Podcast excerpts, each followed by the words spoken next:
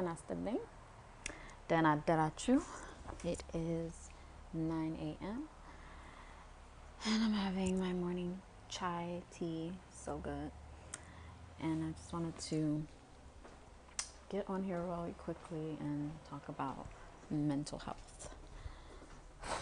so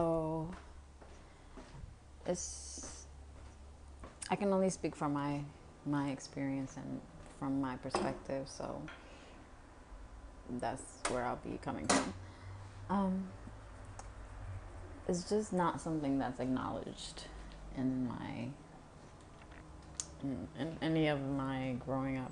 Did I ever remember anybody not dismissing someone that had that may have ex- exhibited some mental health issues?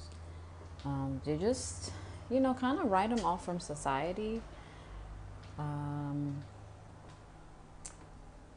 or you know in the cases of where it's not like a noticeable mental health per se um, or you know if the person can actually get along and go through day to day with everyone else and kind of pretend like everything's okay. Well in that case they're happy you know great yes keep pretending like everything is okay. Because although you know we don't want to have to deal with any of that. That's just we don't want to have to get too messy you know, and that's just kind of been the idea that I was pretty much the idea that I got and what I saw. Just kind of didn't want to be bothered, or you know, or you're just you know you're just exaggerating. You know, take it easy. It just was never taken seriously or even acknowledged as something that can be treated without stigmatizing the person as to you know being crazy or whatever you want to say. So in my own personal um, journey i realized something was wrong when i didn't want to do any of the things that i loved like any of the things that made me happy and that i was really good at I didn't want to do them anymore.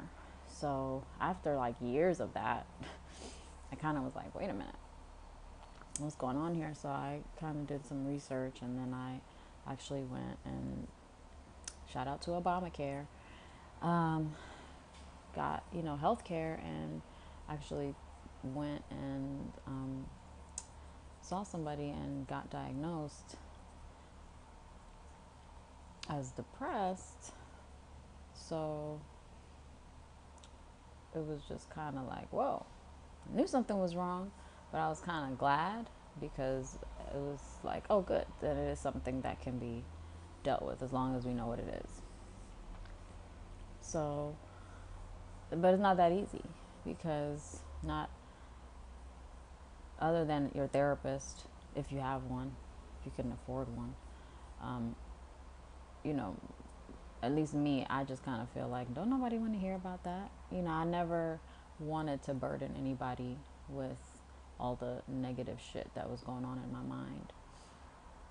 So I just ate it, you know? Like, I just internalized it, let it just sit there, and made sure everybody else was okay. So then it got to the point very quickly where I couldn't make sure everybody else was okay because I had nothing to give anybody. So it was just like giving people an empty cup. Here you go, drink this, you know, and there's nothing in the cup. So it's kind of where my journey has taken me today to kind of fill that cup. And the first way to do that is to kind of see where some of that negative self talk is coming from and figure out well, not really figure out, but just see it, you know, just to kind of see it and realize that it's not you and that is something that you can heal. That is really important, you know. It's not like it's not hopeless at all. So, but it's not easy. Hello. At all. Okay. Um, that's it for now. I just wanted to touch a little bit on that and just get some like mental hygiene talk going because I know it's uncomfortable for people, including myself. I'm very uncomfortable with this episode, FYI. But, you know, no growth ever came from comfort. So, thank you for listening. I'm Asad a Until next time, be well.